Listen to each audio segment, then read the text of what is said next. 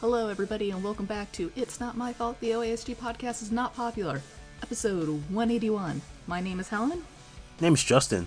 Justin, there's too much fucking anime. What are you talking about? We just went out the, the lightest season ever. Oh, we'll, we'll, we'll get to that a little bit later, though. But th- this upcoming season. It's funny because you're like, I'm not even watching that much. I'm watching nine shows, and it's like, sir. apparently, apparently, the Helen Nine's a lot of shows. I'm like, does she not know I've watched like 18 to 20 in prior seasons or something? I mean, I have a lot of questions about that. Still remember that wa- that winter 2021. Uh, yeah, I think it was winter 2021. 20. Why am I saying 20, 2021? Had like a bunch of shows. I'm just like, you, uh, yeah, shows all the time. Huh? Too many, too many. Fall Fall's about to be that other contender for most most anime in one season. There. So, we are going to skip what we've been doing in the meantime because we're, I mean, as we've already said, a lot of it's been watching anime, and we're going to talk about that later, and go straight into the news. So, no pandemic news this time, but we do have some regular news. Uh, a lot of it is mangaka going on hiatus, actually. Uh, Mika Yamamori's In the Clear Moonlit Dusk is going to be going on a hiatus due to her poor health, um, planning to return in early 2024. Uh, Masanori Morita's uh, Zaishitsu suspense horror manga is going to go on hiatus and returning in January 2024. No reason stated for why it's going on hiatus. And uh, Satoru Noda is also taking a one week break due to his worsening bicep tendonitis.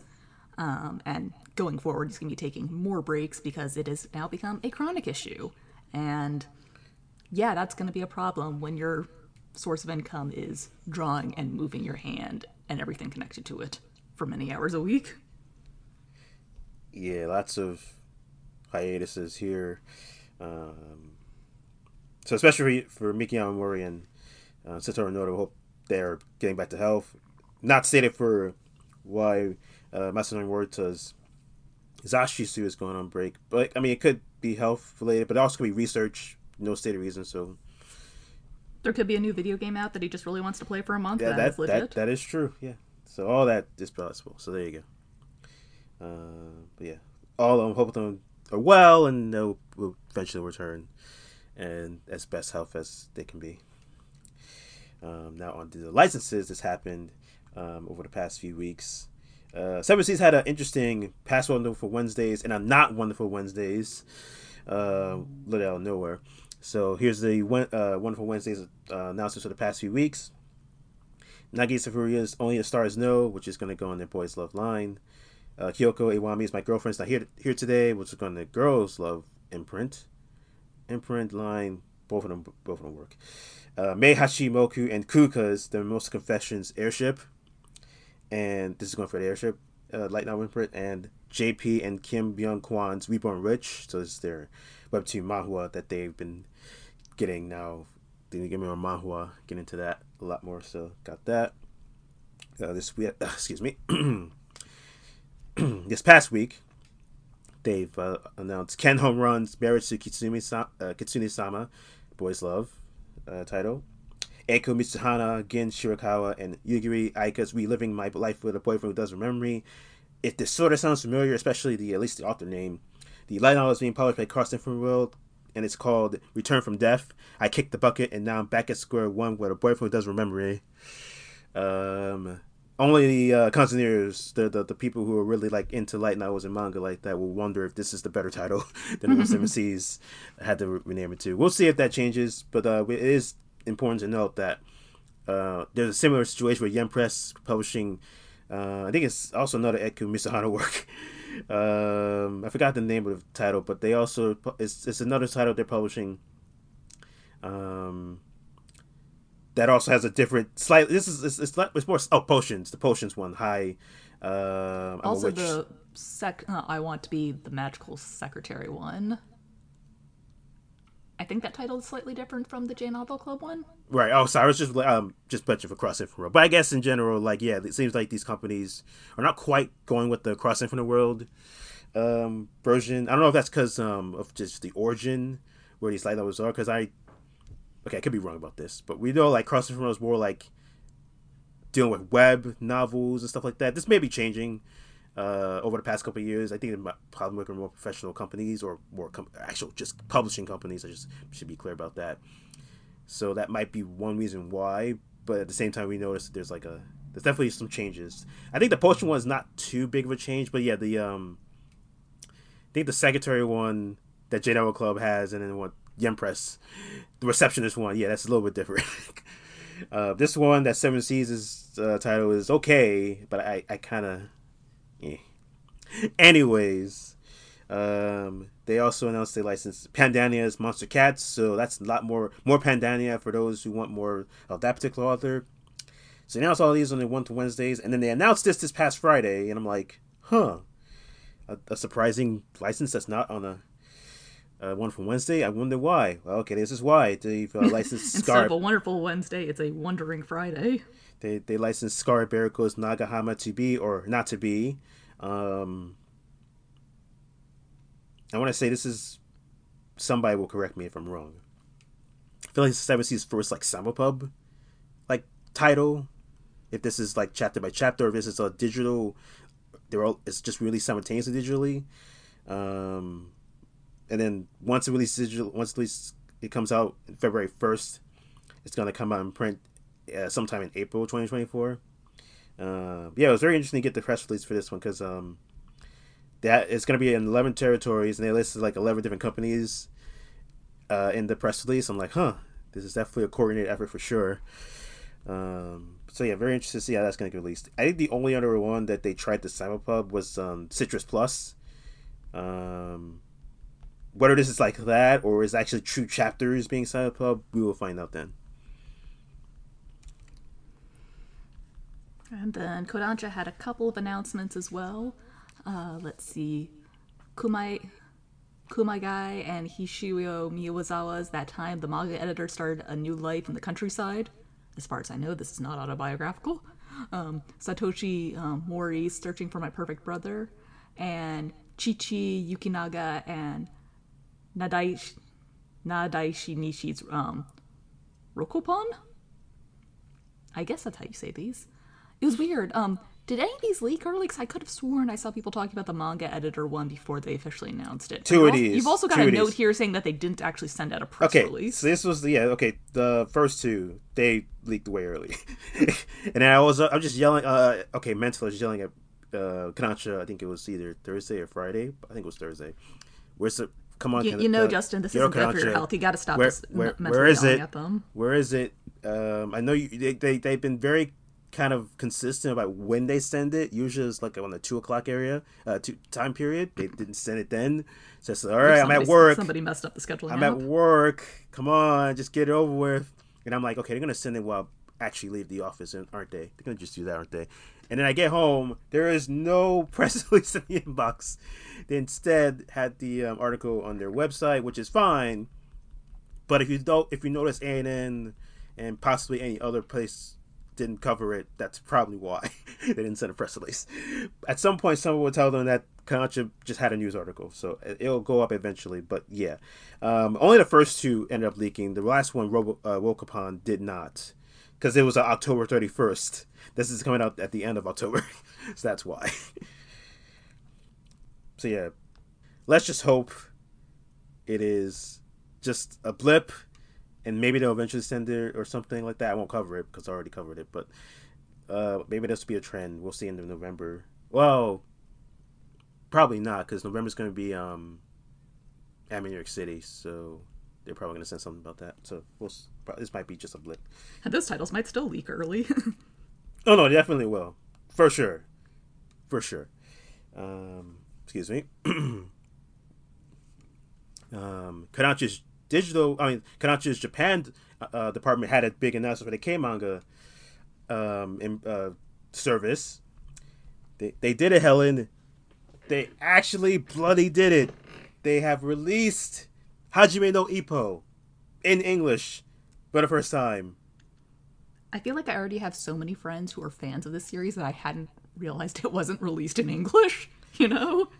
Well, you probably they probably watch the anime, so that's that's the thing that's always been available and people can watch. But the manga has never been available. Like, it, first of all, it took like forever for it to be in digital, even in Japan.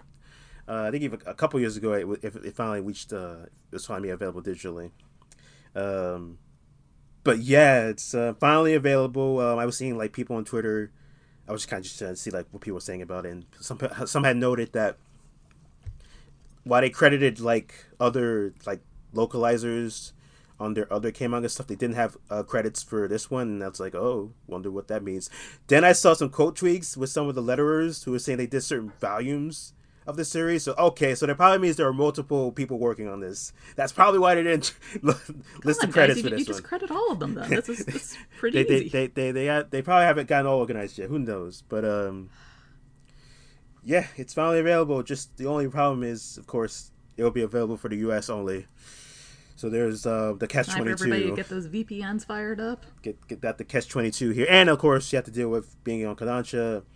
Uh, it's K manga service, which means you have to figure out their point point system. And I saw some people, I saw somebody who was, who was already confused about having to how much they have to pay that in order to read off Hajime no Ippo. So yes, what a great service to get people confused just because it's a points based system. Excellent job, everybody. Like you, you would think people would be hyped about Hajime no Ippo finally being available officially like this, but not not not quite like that. Not quite like this. Um, so hopefully, it's hope they'll actually make it available digitally on like digital platforms. But so far, they're the only person. That, uh, they haven't done any of that yet to their titles. Square Enix, for their manga up, they've been doing that. Just that they only with their chapters, which is unfortunately a little annoying. But at least they're releasing on certain digital platforms. Now, as the case, will K manga do the same? You know, it's funny. The Korean embassy in DC is having like some sort of exhibition, event, etc. in their outreach area, and it's about webtoons. And so they sent out, you know, an email to people on their mailing list saying, "Oh yeah, here's what we're doing, yada yada yada." And at the bottom it says, you know, what are webtoons? And the way they first say it is they spell it out like K and then the words webtoons in Hangul. And it was like, oh, so even in non-English, if you were to see K word for comic after it, it would be very natural for you to assume they were Korean comics, not Kodansha manga. I, just felt, I just felt a little validated by that since we, we know that Kodansha got slightly testy about everyone being like, Korean comics? They're like, whoa, we're famous. We're Kodansha. Everybody should know who we are. We're like Shueisha. We're like Jump. Uh, unfortunately, they probably are thinking like that. They think that they're. Oh, yeah. yeah. yeah. All right, so moving on, we had a couple of other licenses. Dark Horse announced that they've licensed Kenji Tsuruta's Captain Momo's Secret Base. And it was funny because I looked at the art for this and I was like, this looks familiar. Oh, it's the same guy who did Wandering Island. I guess that one's just perpetually on hiatus then. Whoa, whoa, whoa, whoa! Don't forget about Emanon. Don't forget about that. I never read that one, but I did read Wandering Island, and I was like, this art style, this no, this character looks like the exact same person. Yes, I think somebody who co-treated like the the duo the OSG trees made the same comment. they all look they all, all looks the same. The dude apparently has a type, and whether that is a type that he likes or the only type that he can draw, I do not know, but I will make assumptions. and Titan Manga also finally announced that they've licensed Shinta Harikawa's three exorcism siblings, which I know that you figured out they had licensed like in July. So that's even worse than Kodansha there, frankly. Like I said, the only exclusive part about this is the fact that they that uh, ANN has the English cover for it. That's it. Exclusive as in we only want to send out one press release. pretty much, pretty much. And then that's pretty much all it if for licenses. Now in the streaming news, which is only a few, just just one. Uh, obviously, we got the uh, the fall season starting, and uh, Highlights got some stuff. Um, obviously, Crunchyroll's got all the stuff for the most part. Uh, Hulu will have or should have Undead Unluck. I don't think it's going to stream anywhere else, but we'll see. The only one who has been quiet is really Disney slash Hulu, and the only thing we know they have is um, uh, Tokyo Revengers, the upcoming scenes for that. No, oh, and Netflix obviously has Pluto. But aside from that, the only like recent streaming news involves Blackjack Twenty One, Monsuno, and Treasure Island. They're all added. They've all been added to Tubi TV. All right, then, and now it is time for our main news, which is, as we sort of predicted last time, Right Stuf is no more. Um, right Stuf had put a pause on people um, signing up for new memberships with them, like, think it was earlier in the week or maybe the previous week.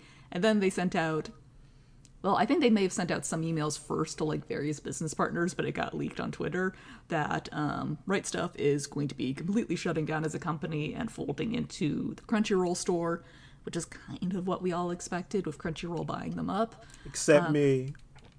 Well, I don't know why you didn't, but the rest of us did. Um, so far, there's no word yet over whether or not they're going to close up their warehouse space in Iowa and move to like California or something which sounds really stupid if, if that was the plan, because I, I, imagine the rent in Iowa is probably cheaper for having a large warehouse, and also, you know, like employees who've been doing the job for a while and understand the system. And let's see, the site is going to be open for another week, two weeks at this point. Um, if you have a Got Anime membership like mine, it does still stack on top of the like 15% off sale they're doing. Also, as a heads up to folks, they say that some titles are excluded, but like the Aniplex of America titles, if you put in the, the coupon code, it works. So go do Only that. Only I, I have waited until to do that for Lycoris Recoil. if only you could have predicted this once in a lifetime chance. But yeah, I might actually go and finally buy Fate Zero for myself.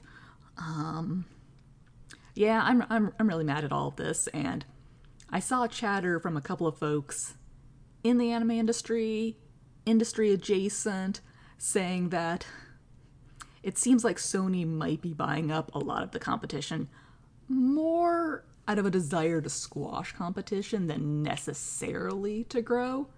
Like, we could look, on the other hand, that the Crunchyroll store has never been as good as Right Stuf, but Right Stuf's older than both of us. It started in like 1987 as a way for like um, Shawne Kleckner's friend the founder of it, to buy telescopes at um, wholesale value instead of consumer values. That's why it's called Right Stuf. It's a reference to the movie The Right Stuff. um, so, like, obviously, I mean, one would hope that it would be obvious that an older company like Right Stuf would have a better setup than Crunchyroll would, but it does kind of feel like Sony is just trying to become a monopoly and succeeding mightily, which I don't like. Uh, let's see. They did respond to ANN saying that all of their Nozomi entertainment licenses have, um, or excuse me, those will be continuing.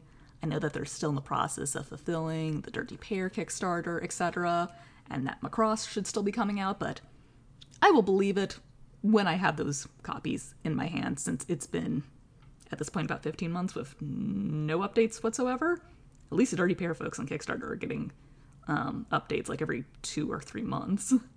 So I remain deeply suspicious about all that. And you pointed this out to me actually. J- um, Justin messaged me online saying that there was um, a line, ha, in the ANN write up that who was it? Like the Media Blasters president had said on YouTube earlier that Right Stuf was going to be phasing out. Um, well, to be clear, just to make sure we get this uh, right, John John Sirabella, the Media Blasters uh, I guess president. He stated in a video on YouTube that Right Stuf is no longer going to be doing live action, um, and at this point, and I reached out to Right Stuf. Uh, there's no like clarification on what that actually means. Yeah, yeah, yeah. So anyway, he said that you noticed that line in in the write up, so I quoted that line when I quote tweeted on Twitter, and then at one point my tweet had more interactions with it than ANN's original tweet. Like, like I think like more quote retweets after that because God damn, there are a lot of Toku fans out there because I pointed out because I pointed out like that. Well, if they're not touching it anymore, and you know they said this, you know, while Right Stuf was still existing as a company, but a company that was owned by Crunchyroll, we can assume that's gonna be the same going forward. So, sorry everyone who was buying those Toku releases from Disco Discotek. I guess that's not happening anymore. And man, so many you, you so got, many people so many got, people recreating with why? you got a first-hand taste of the toku fans and their passion for for sure. Yeah every time i go very minorly viral like I'm, I'm talking like a few hundred retweets and likes not even a thousand or anything. Every time i go even minorly viral it's like i never want to do this on purpose no Your, fo- your follow people. your follow up tweets were just even better. what do you say? your, your follow up tweets were even better because you were just like, wait, hold up, hold up. This is just, Where the fuck did all of you people come from?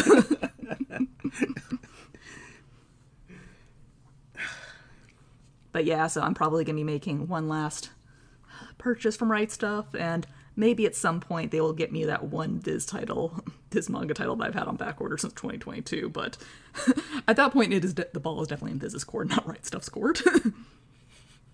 No, it's now could be Crunchyroll's court. Helen, it's Crunchyroll. it's still Viz's It's court first. Viz needs Crunchy, to actually Crunchyroll twenty four seven is it isn't. I guess this is what they're trying to do. They they obviously got Funimation and then they folded that, and now they got Right Stuf and folded that. So so I I guess it's got to be Crunchyroll centric. Isn't that what we're trying to? Isn't that what we're trying to do, Helen? Isn't that what Sony's trying to do? I'm also just really kicking myself that a couple of weeks ago they had one of their big sales with uh, some of the smaller publishers like Denpa and J Novel Club, and what was it? I think it was like right at the end of the month, so it was too close to rent being due. So I, you know, I was like, I'll be fiscally responsible. You know, I won't make the purchase now. There will be other sales, you know, going off in the future. And now my anxiety's going, ha! Take that! You were wrong. You should have spent money on this now, since the discounts you can currently get on Crunchyroll are not as nice as sorry, the, the discounts you can get, in Right Stuf's final sale are not as nice as their previous discounts. And I have my doubts that Crunchyroll will ever match those. Like they're saying, oh yeah, we'll have something like the holiday sale, and it's like, you'll have like some sort of like poor imitation of it. Just, ugh. I, I think I'm gonna hold off trying to buy anything from the Crunchyroll store for a while, just out of like a sense of spite. Yeah. Pettiness. All right, where do I even I begin? All right, first of all, I guess I gotta make sure uh, we get this all kind of straight up. Yes, so yeah, October 10th is gonna eventually close, so you can start ordering this stuff now. And I do want to add, I'm basically waiting until to see if there's an in stock for a couple of titles before uh, the October 10th date. If it's like October 8th and it's still on stock, I'll just be like, all right, it is what it is. Oh yeah, because the sale is only for in-stock titles. Yeah, so it, it is what it is. I'll just have to order what I can, just one last time from Right Stuf. Um, so yeah, that's, that's the first thing. Second thing is you was commenting about my hope or my dreams of thinking, oh yeah, Crunchyroll definitely think about this and say, look, Funimation, they were not quite as good as a streaming service as you would want, and of course, obviously their home me- uh, media was more notable. But um, at the same time, if you want to go like internationally, I could totally understand, like, okay, keeping the Crunchyroll brand because I I think that's more known than Funimation because just of how Funimation kind of limited to where they were originally were. So I can get that. The the Right Stuf thing is like they, they outdate you, especially in the home media. Funimation also outdated Crunchyroll, so Th- this was just oh, like I said, I find it for streaming. This was basically Crunchyroll's game. Funimation tried, they failed for the most part. Um, okay, not the most part, but for generally speaking, like I don't think they really achieved what they wanted. That's just what I think. But in terms of like home media, physical stuff like this, especially for manga, like they're like, like manga, like that was that was Right Stuf's game. Everything Right Stuf, all in Iowa, set. Um, so the fact that Crunchyroll has made this decision definitely weeks somebody from. It's definitely as you mentioned, Sony.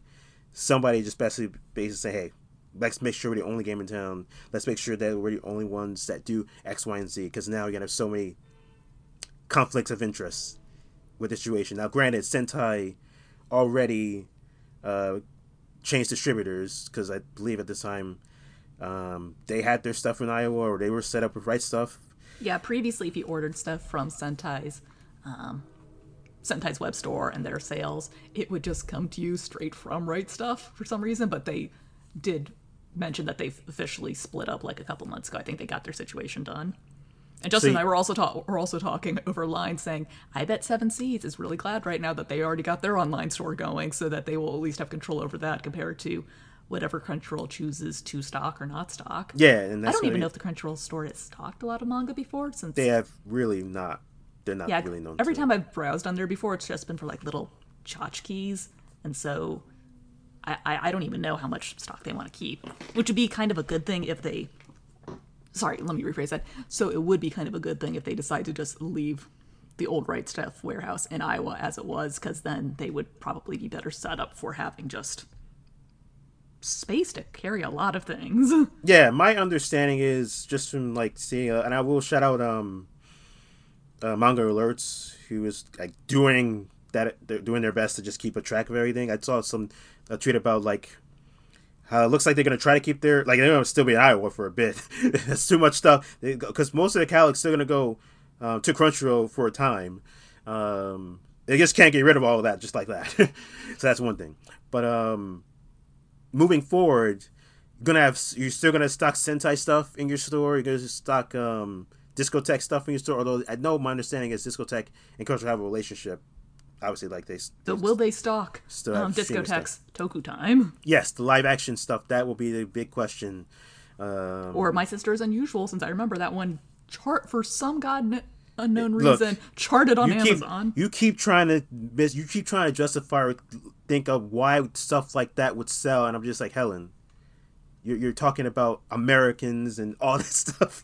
They have Americans don't usually go in for the incest. That's what I thought. You, you say that, but then your people just don't keep their opinion. They keep their opinions to themselves and just secretly buy. There you go. As That is your- somebody who acquired step siblings as a 21 year old, aka like had not grown up with them or anything, and and the whole idea is very repulsive on a visceral level. I assure you, because everyone's always like, "Oh, it's different if you know they're not kids." It's like, no, it's not. You don't have experience with this. I do.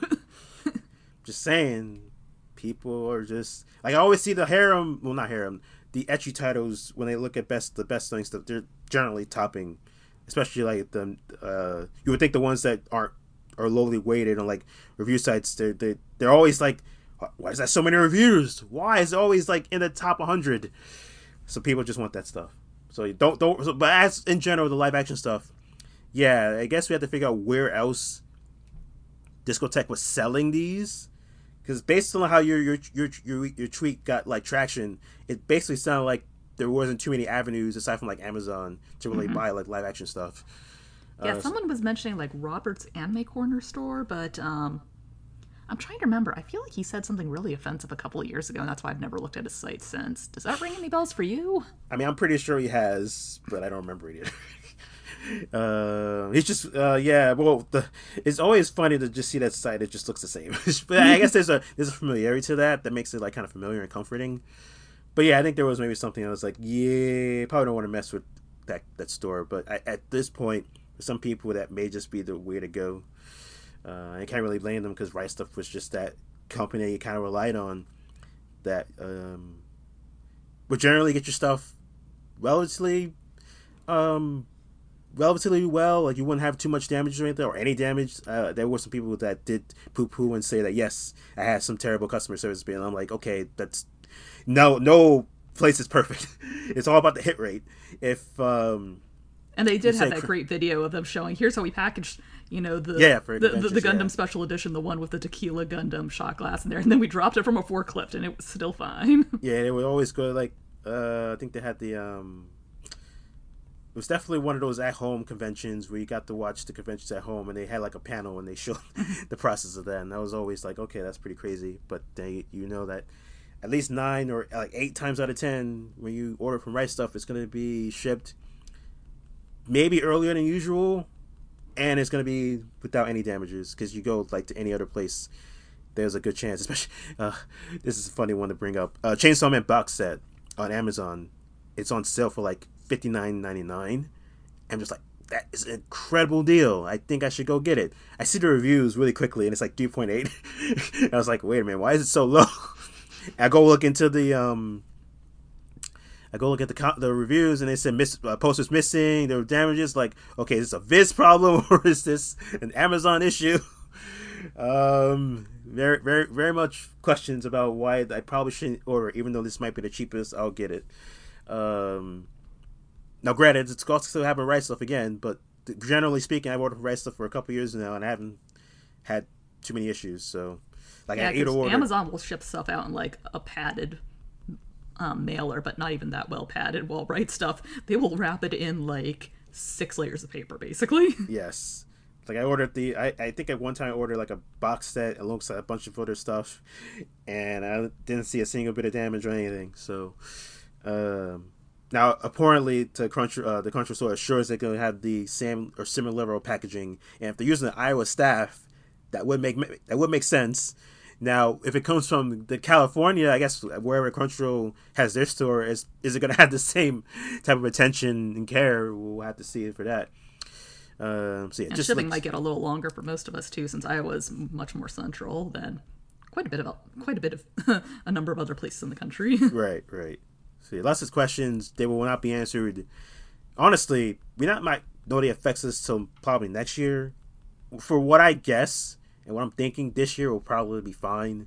I know you're like wondering about the Crunchyroll how they do that holiday gift sale. I think because this was probably planned, they planned these enough in advance. That will probably be, even if there'll probably be some way it operates differently. I don't think. I think you'll still get the nice bundles and stuff like that at least this year.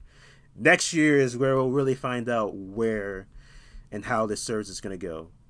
And there's Well- always a chance as well that they'll keep like um, maybe they'll keep the Iowa um, warehouse around for a little while until they get used to it, and then move. That's what I'm saying, yeah, like that's what a I'm saying, year, year yeah. or two. So um, Yeah, I, I will remain suspicious for a long time yet. yeah, yeah. Like like I said, it's just it's always for these. It's always not. It's just short term versus long term.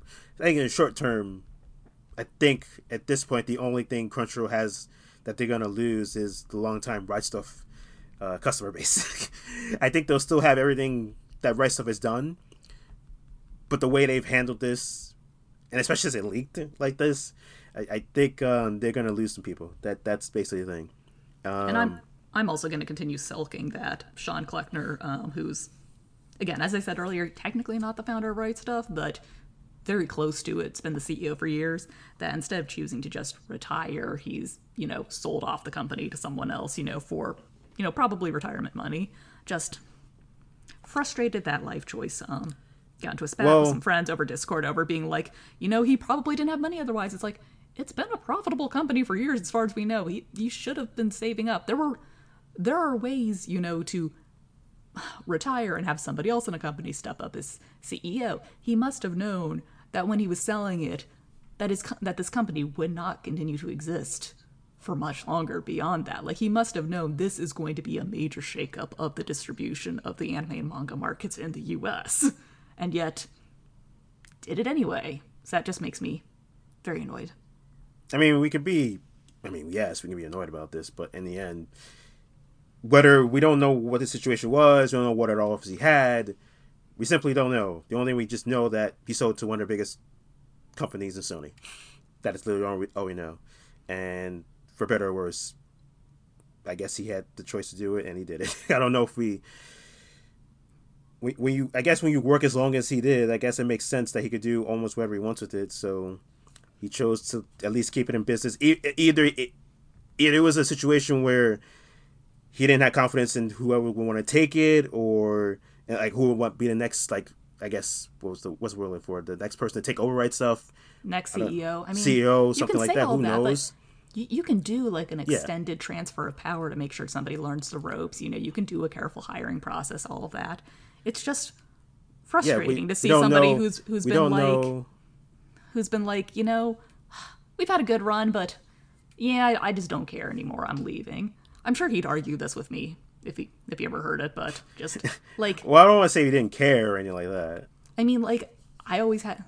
Again, I, I'm speculating that some of this might have just been for, you know, retirement money. It's like, it was beaten into me in college, you know, to start an IRA as soon as possible. I purposefully looked for a government job partially because it would give me retirement benefits and everything. It's like, people might argue that as a reason, but like, the rest of us have these issues as well, and some of us, you know, actually act upon them. Just, why is your problem becoming my problem now? God fucking damn it.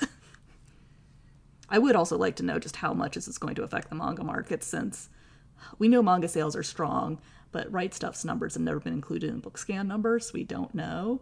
And like a day or two before this was all announced, there was even a report out from might have been Publishers Weekly, um, saying that once again, you know, manga continues to absolutely kick the ass of comics in terms of sales, and a lot of it has to do with strong back catalogs. And if Crunchyroll isn't going to be stocking manga as much as Right Stuf did, which may or may not be the case, there might be less incentive for publishers to print or to keep their back catalogs, you know, in circulation as much. So that could also affect things there. Well, it is important to note that um, I think, um, well, two things actually to note. They are increased, like Viz, uh, obviously, this past year is going to increase the price of their manga, I think, uh, starting next year. Yeah, I could not that, believe it was still like nine ninety nine or something. I thought it had gone up years ago since nope. everyone else's has been more but, um, expensive. Um, they've been expressing, or they've basically intuited that the, the situation is totally different now. It's just, especially printing wise, it's just not very, it's just very tough uh, to do that. So it's just like, yeah, just something's got to change, and they have to increase the prices. Um, so yeah, that's one thing to know. And then I guess um, the second thing is even like there, the, we we talk about the the sales are tripled over the past couple years, and that was obviously because it was COVID, and obviously that's people in house and all that stuff. The situation has changed now. People are now less at home and everything, and the sales are not quite like that anymore. Um, well, we all they're more that, stable. That, we all they're knew all, that was an yeah, aberration. Yeah, yeah, it's now more stable. But also, um, manga's but, been kicking comics butt. Yeah, in terms of sales yeah, for like yeah. a good fifteen years at least. Yeah, yeah, at least. Uh, 2023, 15. Mm. I, I know that would line up with the last manga bubble, but I think it was still starting to kick butt at that point, since that's around the time when Fruits Basket was um, really big in the U.S. and that, that was a big true. seller. You obviously, yeah, yeah, that is true. Well, we don't want to convert it just two different markets, but I, I think at this point, yeah, by for the past definitely for a good while now, manga has just been totally outselling comics, especially the big the big two by a big by a decent by a good margin. So, um, but yeah, but just in general, yeah, the market sees. I'm not sure this whole right Stuf. There, there, there will definitely be an effect, but it, it, just comes down to how much Crunchyroll is willing to stock um, in terms of manga light novels. Uh, that's really what's going to come down to. So, like I said, Crunchyroll has said the right things so far, aside from I think they had a press release, whatever. They really didn't say anything, but in their DMs or like their Twitter, like when they've been addressing like certain like tweets, they've stated like things are still not going to, be the same and all that good stuff and they're gonna bring the catalog. That's I guess in Iowa they're gonna still have maintain that for a time. So we're just gonna be one happy At family, least, even yeah. though family is definitely the excuse people use before they overwork their workers. You know, we're like a family here. Looking at Views on 100. No, you, the first thing you said that made me think of Mappa because there's been a thing on Twitter that too that, that's happening today, uh, and I kind of want to bring it up, but we'll bring it up later. We'll talk about after the podcast. But um, yeah, so that's just a couple things for manga, but we'll, we'll worry about the manga sales. It's not going to be immediate. Everything's going to happen long term, whether or not that affects anything. At least for the short term, I think things will be relatively fine. But like I said, the only thing that's going to be definitely going to affect how much manga I buy. no, like I said, the only thing that's going to be no, it's definitely am. I'm definitely going to be no, buying no. less if, to, if, I don't listen, have right Stuf. Listen to you got to listen. You got to let me finish. You got to let me finish. It's going to come down to customers, and especially their loyalty to the right Stuf. And I believe I said this when this whole Crunchyroll's hiring Right Stuf happened, that if Right Stuf, if the Crunchyroll decides to lose the Right Stuf name, that's gonna make it very easy for me to just try to find somebody else to order uh, stuff from. So I'm gonna limit it like this. Crunchyroll will only get my problem at this point unless somebody tells me otherwise. The only times I'll probably order from Crunchyroll is one during these nice holiday sales because hey, you can't knock a holiday sale, and if the bundles are still quite how Stuf had it, if I find something I like, okay. And I guess the other thing is if there's anything supposedly exclusive, which is usually just Aniplex stuff, and that means the Aniplex stuff has to be actually good enough for me to get it. So something like Lycoris Recoil, if it's not something like that, then I probably won't be ordering from Crunchyroll store in the foreseeable future. It's just a case of okay, I guess I'll go back to Kinokuniya or just try it from Barnes and Noble, uh, maybe Amazon at the last resort because I know Crunchyroll Different World has their stuff. They're opening um, up an animate in California, which will apparently have all the same pre-order bonuses that a Japanese animate would. So hmm. maybe we're gonna need to make some friends over in California who can like buy and ship stuff to us if that one doesn't ship uh, domestically. Yeah, we'll, we'll, we'll see about that. Um, but yeah, this is um. But yeah, it's just a case where Crunchyroll is just getting. Well, we knew Crunchyroll was getting big. We already knew that and they can say that oh well, we got Netflix streaming anime, we got Disney. Tra-. Actually, you know what's funny? I think Disney trying to get into anime kind of is what led to this position. I think this is why this is happening because, and then obviously right now Disney is not really doing anything with it, which makes it even more annoying because it's like Crunchyroll. I mean, that's just Crunchyroll do what they want. That's basically what this is leaving to. Crunchyroll doing exactly what they want. So yes, I, I annually blame Disney for this.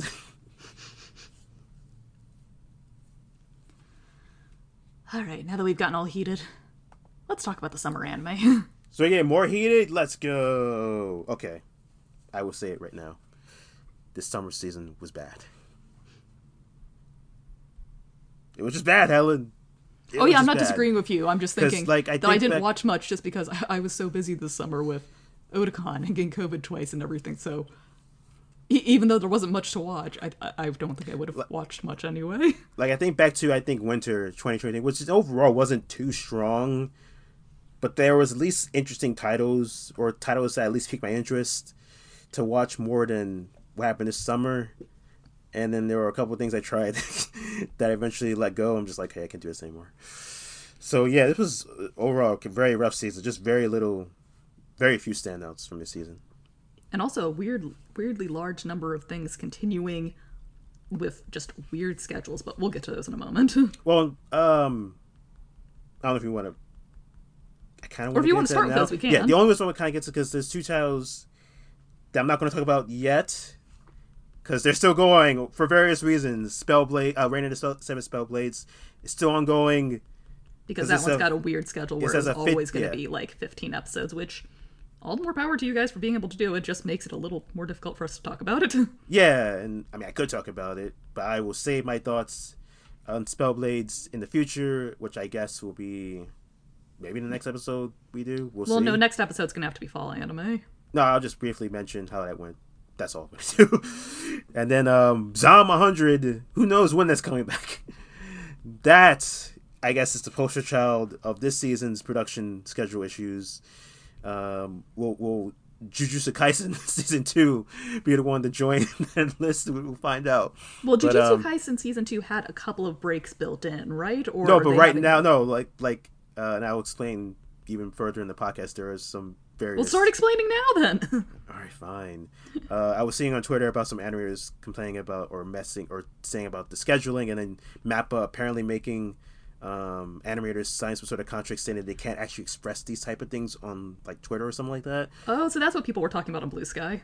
So some something along those lines. I can't say I looked at that deeply into it, but because we already know Mappa is just always taking over stuff. But then I think because of how I guess underwhelming um, this current Shibuya incident arc has been, I don't know. I haven't watched the latest episode yet, but um, yeah, we have that, and then generally speaking, we know about Mappa's insane type of schedule. And now people are probably taking to it, and I think just this whole signing thing might be the cherry on top of, of just bad stuff happening. So yeah, that's I mean, I just realized you didn't put the Duolingo tweet in the weird news.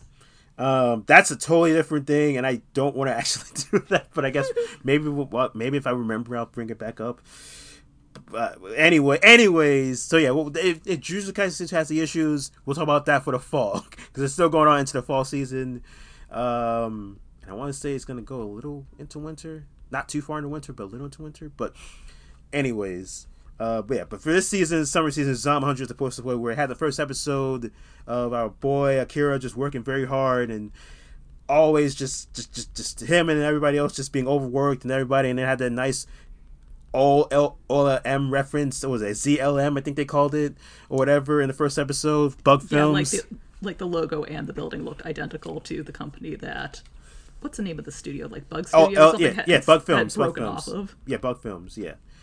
Um, so yeah, had that first episode, which definitely got into that, and then since then it's been nothing but, oh, we're gonna have this whole delay for a day on the streams, and no streaming service can stream until Monday, or oh, we're gonna have a big, oh, we have the special programming because we need a break because we are struggling, or oh, we're gonna definitely take a little bit of a break here because we gotta we gotta fix stuff. This is not gonna work, and then of course we get to where's 10 and 12 well you know the fall season is starting right now so you know broadcast slides got determined way in advance we gotta find a free one Yeah, I, I still remember somebody got so offended at me, like posting on Twitter, "Oh, I wonder when it's going to be." You know, might not be till the winter, um, because you know another show is going to start in that time slot. Someone was like, "No, you're lying." You know, like that's not that's fake news or something. And it was like, dude, like th- th- this is just a contract. I don't know why you're getting so offended about this person who searched who sought out this tweet like two weeks after I had made it. Um, that was weird. Oh, and also we also can't forget um, they finally finished the opening um, with um, episode nine. Yes, that is true.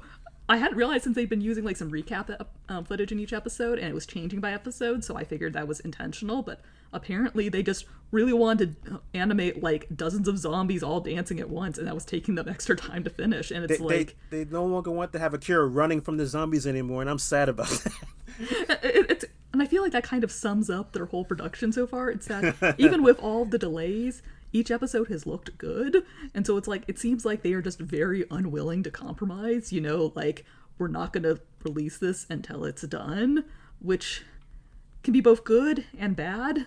And this is one of the cases where it's like I'm afraid of what kind of work culture this is giving you guys. So yeah, this is where I put this in the the the sort of mixed category where the problem is like I compared this. I, I the only one comparison for me is Isekai Ojisan, where I had um Uncle from Another World. I don't know why I went with the the Japanese title, Uncle from Another World.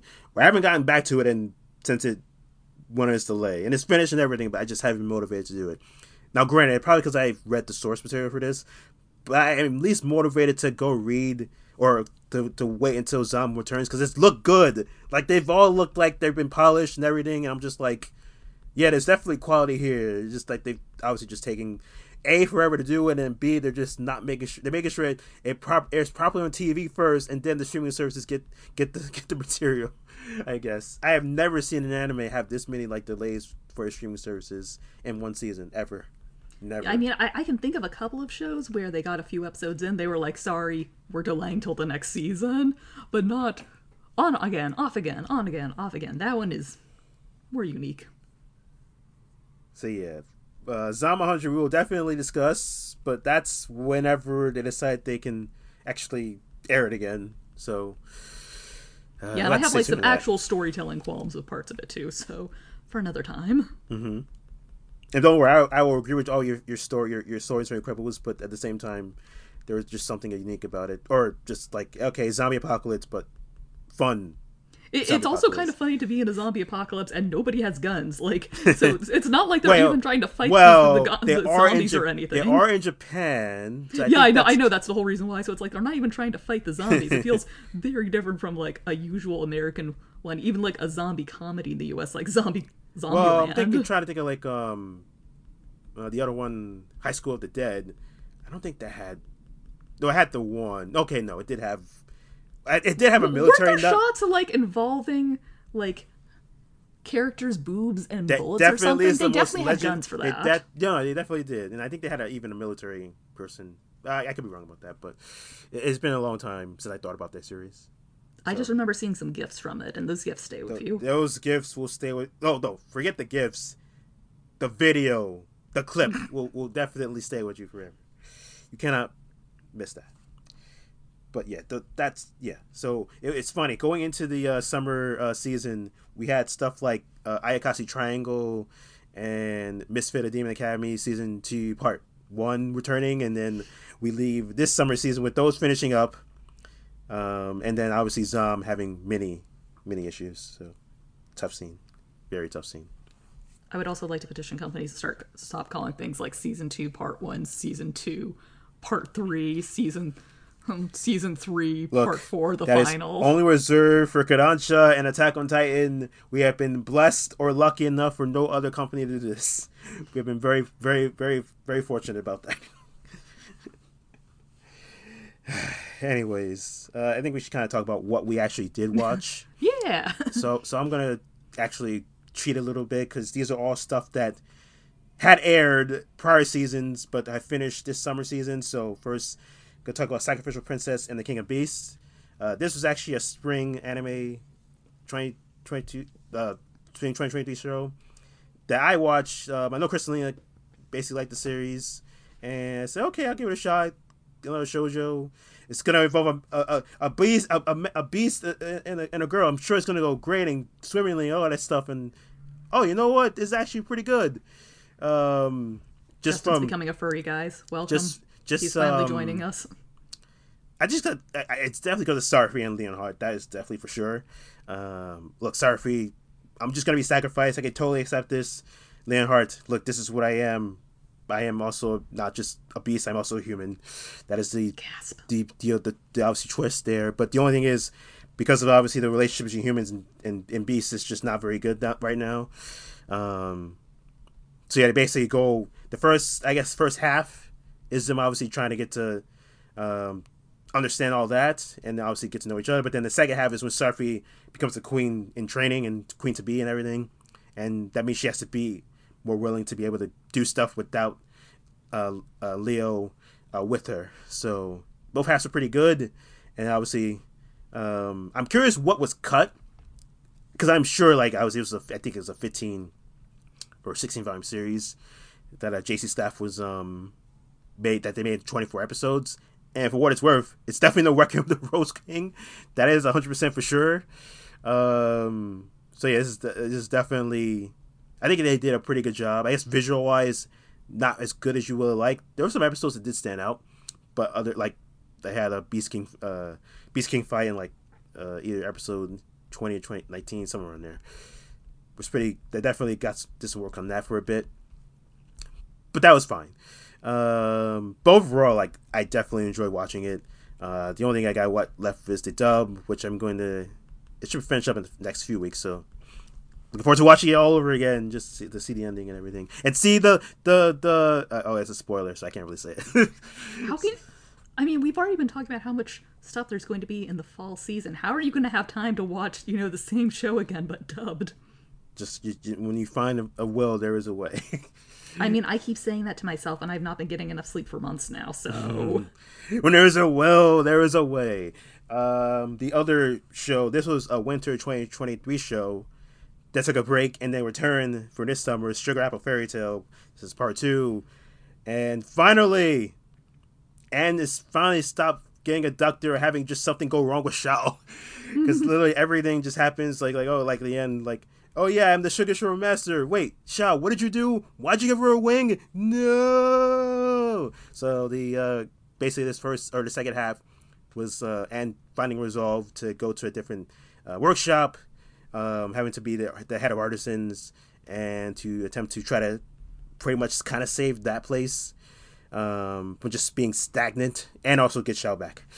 Um, and then the rest of it involves well, just call the Red Fairy, basically an enemy um, who has a very um, misguided or thoughts about, yeah, I'm definitely going to be the Fairy King, and I will do it by taking all the wings of the fairies. But then you're not any different from a human. I will be the one, the Fairy King. Um, so I had a really good time with it. Obviously, this the the whole owning is going to still be controversial and also an issue. Um, oh, gee, I really hate that slavery's a thing, but I guess I gotta do it anyway. Let's go.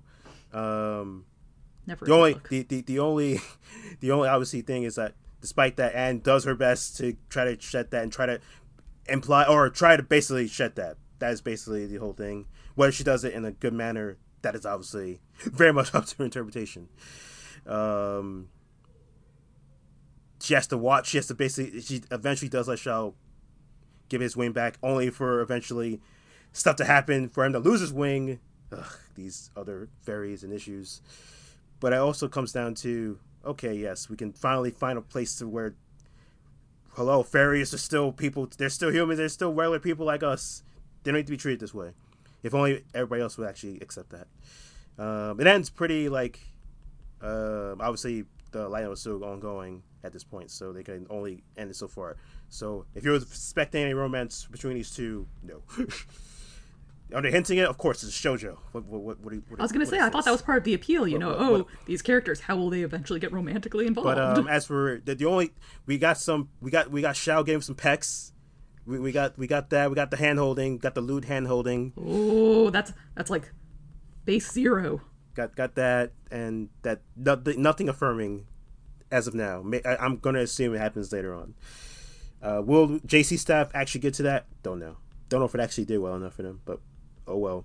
I think for those who are like, we need we need at least a good looking show that doesn't actually end at like twelve or thirteen episodes. Well, here it is right here, and it's nice fantasy packaging and light novel writing. There you go.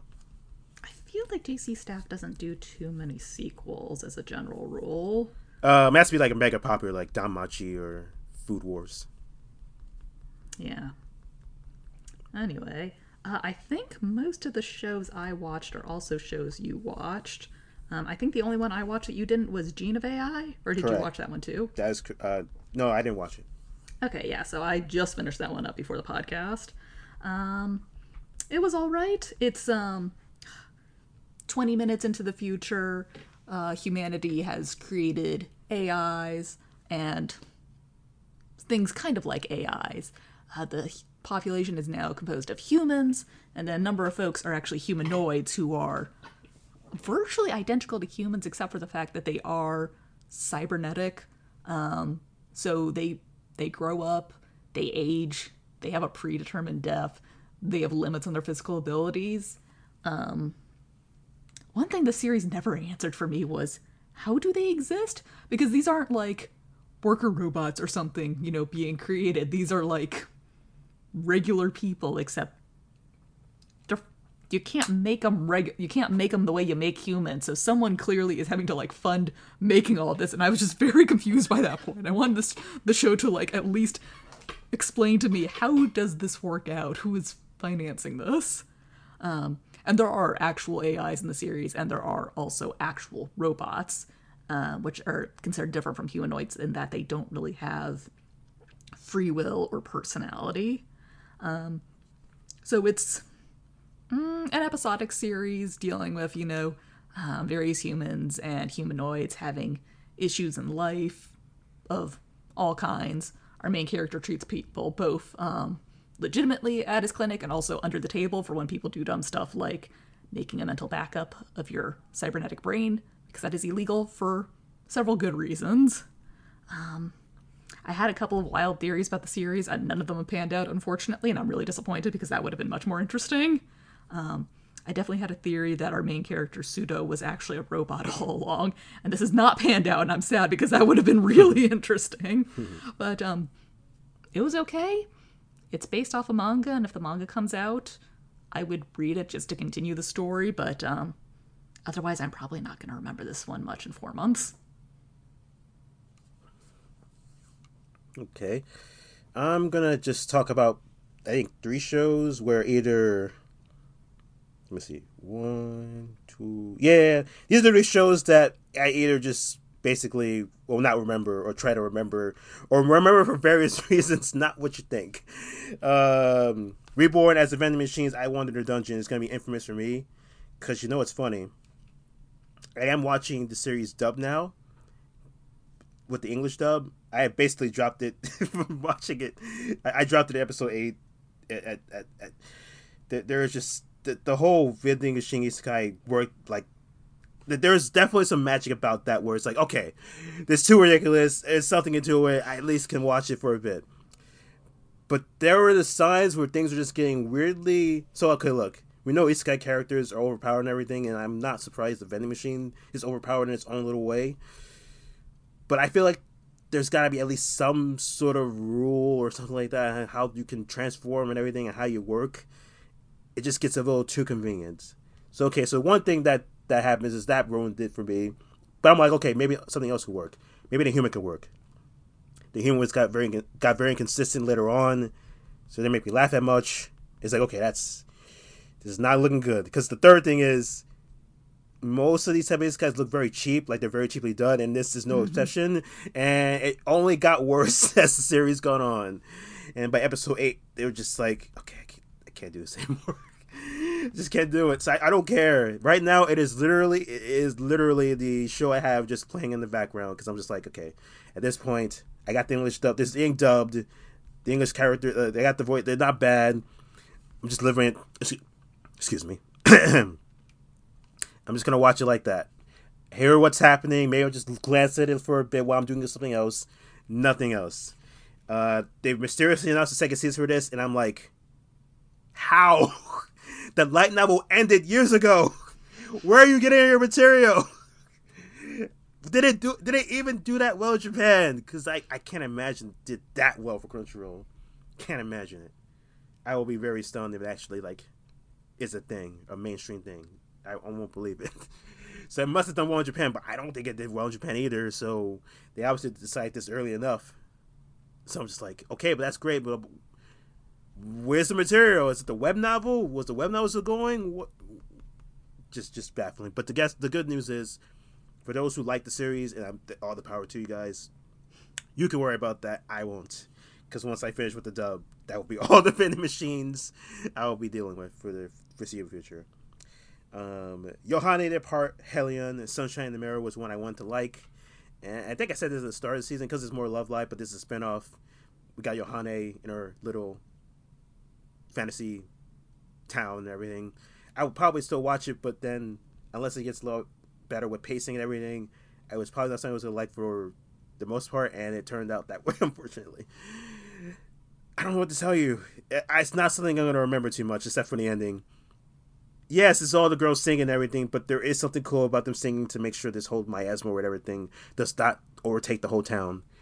Um, that did work. Um, well, yeah, that was fun. You should definitely watch AKB 0048 someday. Uh, I'm pretty sure I, well, I want to say I watched maybe one or two or something like that. It was a long time ago, but I don't know. I, I think I might bounce off it, but it was long ago. I don't remember. It, it's um, definitely in the same vein of, for some reason, music will solve this. well, most look, most there are there are lots. Of, this is there are most times. There, I'm pretty sure there's lots of anime or like decent amount of anime that do that. that sure, but I'm just naming the first one that came to mind. but um, yeah, this spinoff didn't really work. All, all excuse me. all things considered, so I can't really say I can recommend this. Maybe the diehard live Love life fans, but even then, I'm not sure. It just was just not very. It was just so. At best, it was just okay, just something you just watch. And then the one I really want to like, but the most heretical Last Boss Queen had its moments. And you yeah, know you, what? You've got a note here in the script you, saying wait, that episode up. 10 was legendary. Hold up. Hold up. Let let me finish. there, there might be a case where I might just be interested in just checking out the um if I go to the library and see the manga in stock. Although I, I remember I think the manga kind of ended early, so maybe maybe not. If I see the light novel in the library, I might just check that out. Maybe it's a deal. I might consider if it's a good deal. I might consider getting light novels. But yeah, the the whole the pacing for this series is just shot. it's just all over the place. There was one episode where there was literally just having this one guy talk or this these people talking in this one specific area. Then there was a flashback in that particular area. There was still that one area this whole time. You have a flashback, and then the episode suddenly ended. I may have commented to Sean about this on Twitter, Sean Gaffney on Twitter about this because I'm like, it really just ended like that. What? so yeah, the pacing was shot, and then as I did, episode 10 is legendary just because of the bad animation. Oh. Um, so so funny enough, there was a similar situation kind of in episode either four or five. I think it was episode four. But it was actually kind of, despite the animation kind of awkward, the timing of it was good, and it also just showed how just overpowered our, our main character Pride is. So in one case, it's not good, but at the same time, I was heavily entertained. I actually liked that part a lot, despite the fact that it was not animated that well.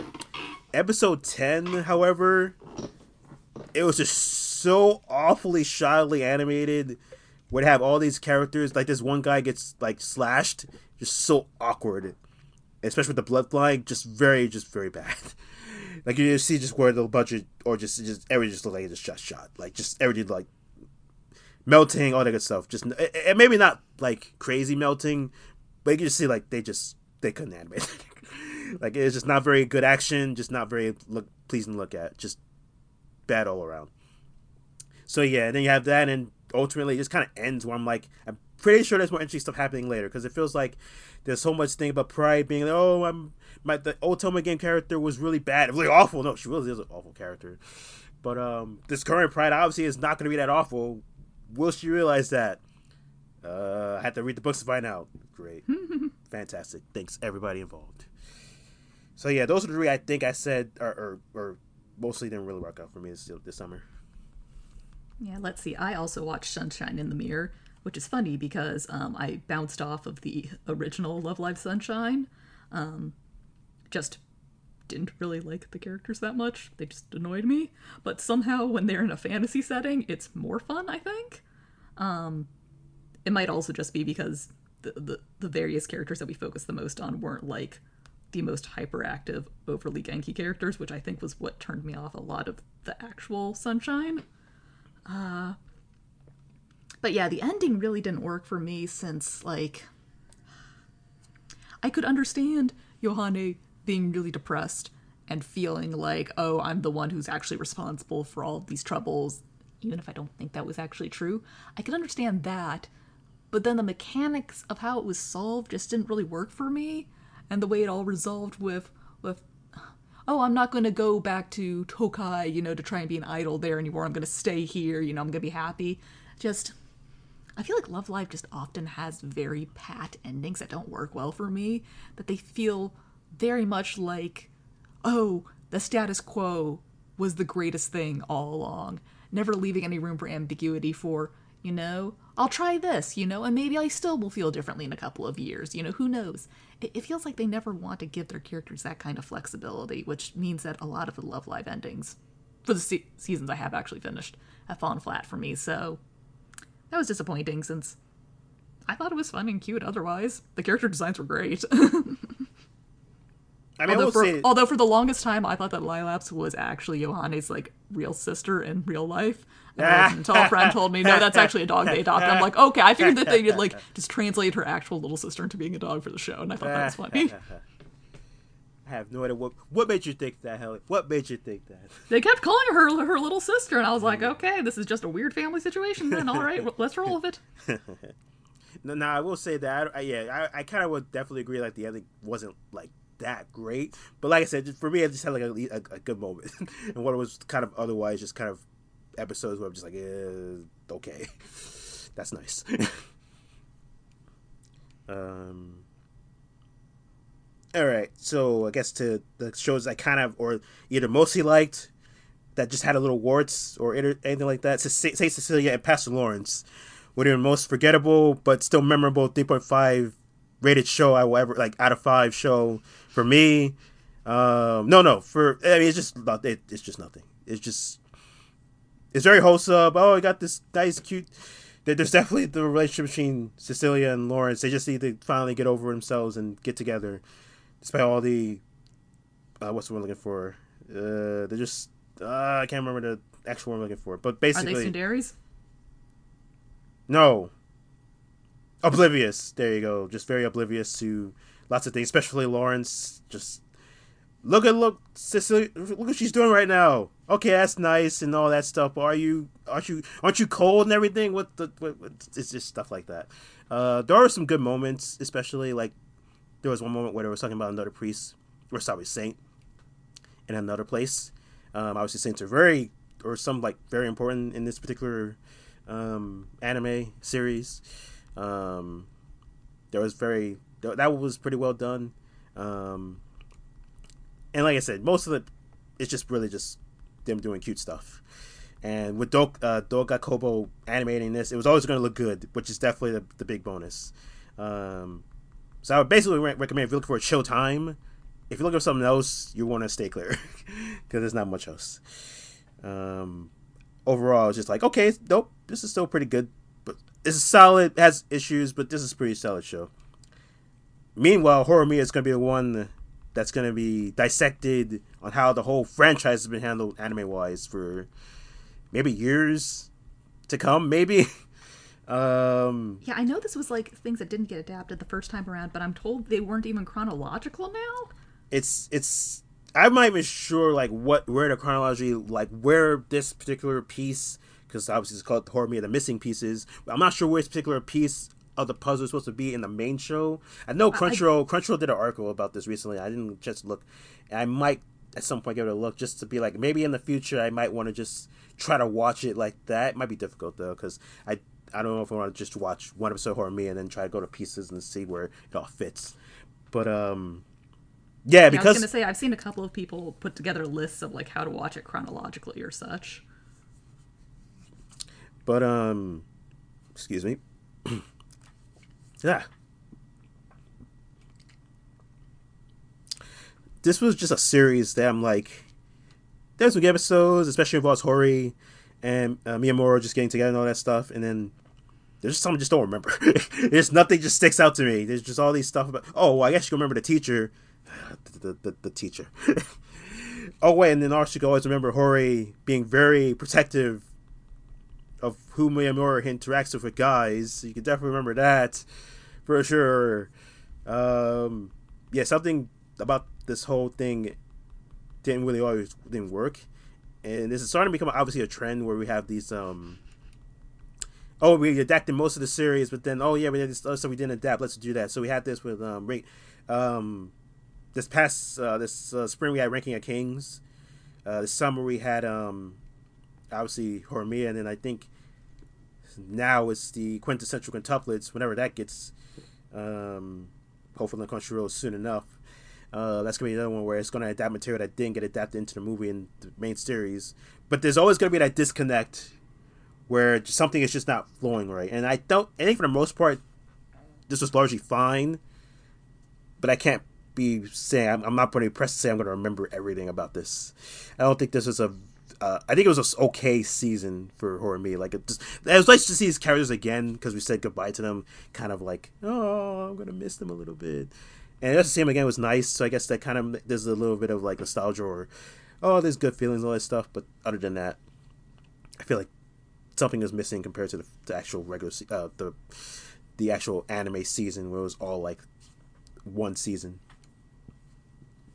I mean, I think we're still waiting on the final light novel, not light novel, the final manga volume to come out here. So you know, you the, can, the wait. You don't have to all, say goodbye quite yet. First of all, I still remember when Yen Press has final on their volume 16 and then lo and behold in japan they announced another volume of Horimiya oh wait was that what happened I, yes I just that remember is, it no, took forever for the last one to come out or no it was out? no it was i even i'm pretty sure I even lined you about it because i was just laughing at this oh i'm sure you did but i'm i'm just following so many manga justin i can't remember all of them perfectly i just only remember most of them yeah who knows when Press is going to be able to release this i'm not is it on japan yet maybe it might be on japan yet now but who knows when her, uh, Yen Press gets to that? But yeah, it's still hilarious. But yeah, there's there is still the manga, but I'm pretty sure this is it for the anime. I can't imagine unless they want to do like an OVA of the final the of this volume. Release. I guess if it's popular enough, they could do that. Or I, I think they would do like a short OVA if it's. I don't even know if the material is gonna be long enough, but that's that's questions for 2025 Justin and Helen, not 2023 Justin and Helen. Uh, just pushing us off to our future selves. ah, let's see what else. Oh, I watched uh, My Happy Marriage on Netflix, and it's just a very stock shojo romance, frankly. Um, With supernatural was... paranormal twist. it's funny. I was chatting with a friend um, uh, on Twitter at Wendigo uh, um, when we were both at um, Small Press Expo a couple weeks back, and he had tweeted something along the lines of that he kind of respects that my happy marriage just never gives any explanations for the supernatural things. Like if this was like Fate or you know Bleach or something, you know they would have spent like 11 minutes explaining how the character is able to use both lightning and fire magic. But here it's just like, all right, he shoots firebolts, fireballs. All right, he shoots lightning bolts. Okay, we will just remember that going forward, you know. And it, it is kind of funny th- thinking back, was like, oh yeah, this first episode really did bury the lead that there are magical abilities in this world. They just sort of come out of nowhere by like the second episode onwards. So um, that was funny, but even like, you, there are also a lot of stock shojo romance series out there with supernatural elements in there, so it's not even particularly unique in that way. And just well, is it because of this? Well, the setting, unless can you find. Yeah, you could you could find right. some that are also sort of Taisho setting. So, um, um, honestly, I think for me, what doesn't really work is that Miyo is, um, she's a very passive character. And I can totally understand, you know, her character is like this because of her past history, and that works. It flows thematically. I don't feel like any of that was a stretch, but it's just not the kind of character I really appreciate or enjoy the most as a main character. I think it's just because my own personality is so diametrically opposed to that that it can be really hard for me to empathize with a character like that unless the writing's really good. And so it just, eh. I know it's getting a second season. I don't see myself watching it. Uh, so many people were enjoying it though, and for everyone who did, I've got to say, you know, there's a whole bunch of other shoujo romances out there. If you need something else to fill give in me, the time, give, you, you know, have, you have to give me your your examples then. Uh, give me some time after the podcast, and I will uh, create a list. okay. Um, yeah. gonna have to approach but, this different. But it's, but it's, like, yeah, if you enjoy this, um, there's a whole world of more stuff out there that is quite like this for you to enjoy. Come in, join us, I do not mean this dismissively. It's just a. It sounds dismissively. I'm trying not to, Justin. I've been very tired this week. I'm trying not to. um, okay, but I'm gonna have to approach this differently because um, I've actually read the manga and the first two volumes of the light novel, which this basically covers for the anime. So I think the pro- the problem is I already already knew about the twist. Or the not really twist because it, if you read the blurb, it basically says this. Nothing Oh, yeah, about the, the supernatural surprise. thing is not even a twist. That's why I'm like, why is what is it? What, how is it a big deal that the second episode inc- includes this? Why? It's just like a normal thing in this in this setting. That's basically the whole thing. Like, oh, you're like, oh, this this person, like you know, it has a gun or whatever like that. No, this has supernatural powers in this one. That's basically what it's come down to. Like, okay, that's fine. But yeah, that's the problem. I can't approach it the same way because I obviously already knew what was happening. Um, and I guess the thing is oh, is, like I had read a little bit of the um the manga before this all started. Just to be clear, just not tons. Um, but yeah, um, I guess we'll disagree on how good it was because I thought it was definitely one of the better, better shows of the season. Um, I know you're saying like Miyo was a passive character, but I think that personally worked for me in this case, due to just how things were set up. Um, and then eventually she grows out of that, especially towards the end. And you would imagine as the future volumes go on, she'll be even more, she would be better in that regard. Um, especially now that she has her husband to be. Um, I think um, I think Kinema Citrus did a good job of how, just production wise, how things looked. Um, so everything from just a visual standpoint, opening was pretty good. Uh, basically everything like if you were like a light novel fan of this, you would just be like, oh right, this is good, this is pretty good. Um, Are you counting yourself amongst those light novel fans? yeah, I'm, I'm, I'm a fan of it. Um, pretty good fan of it. Uh, now I got to read the third uh, and the fourth light novel volume of it at some point. I already had them. I just haven't gotten time to read them. Um, but hopefully I will before the second season comes out, which I'm curious what they will get to and adapt. Uh, I was seeing, I think somebody on Twitter just saying like, if they comes back, they should just adapt up to volume six. I guess maybe like I guess there's a certain point where it's a good stopping point. And I think there's only like either eight or seven, uh, seven or eight volumes out right now in Japan. So all right, fair enough. But yeah, I will definitely look forward to more ha- My Happy Marriage. Definitely a good show. Good on Netflix to not only pick it up but then do a same day same day di- uh, sound with it too. That's Yeah, um Definitely good. appreciated that. Although it would have been nice if they had ever translated the lyrics in the opening. that Felt a little strange that they that's didn't, a good but that's a good one, Helen. That's a but that's a it's good like- one. Well, I suppose we cannot win even all of the easiest seeming battles. Um, oh yeah, SMS I got to my, my final two shows of the season. All sequels, all of varying levels of quality. Wait, you Uh, didn't watch a murder farce? I told you I dropped that. Um, so Well, I will talk about that in a few minutes on. um, the, the the legendary or definitely controversial Mushoku Tensei season two part one, where really we just watch one man who was just depressed because he couldn't get it up, go to a university to try to cure it, and somehow it happens at the tail end of this episode or of this season. I'm just like, did we really just watch a guy go to college or university just to do this? I guess we did. I'm pretty sure some people do that in real life, honestly, so. Ugh, that is something I probably did not want to know. Why would, why I mean, I'm saying probably. That was definitely not my area of expertise. No, no. Whereas billion, there are lots of humans in this earth. I am pretty sure it is. It is definitely a case. I will not be surprised. Um, but yeah, to, for anime to actually have the, or for a series to have that animated, yeah, that's definitely not. Um, Wait, did they actually animate? no, no, they didn't actually have to. No, no sex. You cannot have Okay. sex. No, it's not. Um, what's that show that aired last year? Was it Sky Harem or something like that? I forgot what it was called. Um, I can't. Yeah, I can't remember. But anyways, yeah, obviously you got the the broadcast law or law uh, laws or whatever, so they can't really show like that. Um, Yeah, that's why I was con- concerned. Yes, but um, like, like I said, the, the only problem with this, uh, the usual problem with the series, you basically have to live or die by Rudeus. You cannot always aspire him, and for me, I cannot. There, there's not going to be a point where I abide by him. It's just not going to happen. The only thing that's going to happen is all the other characters are far more interesting than him.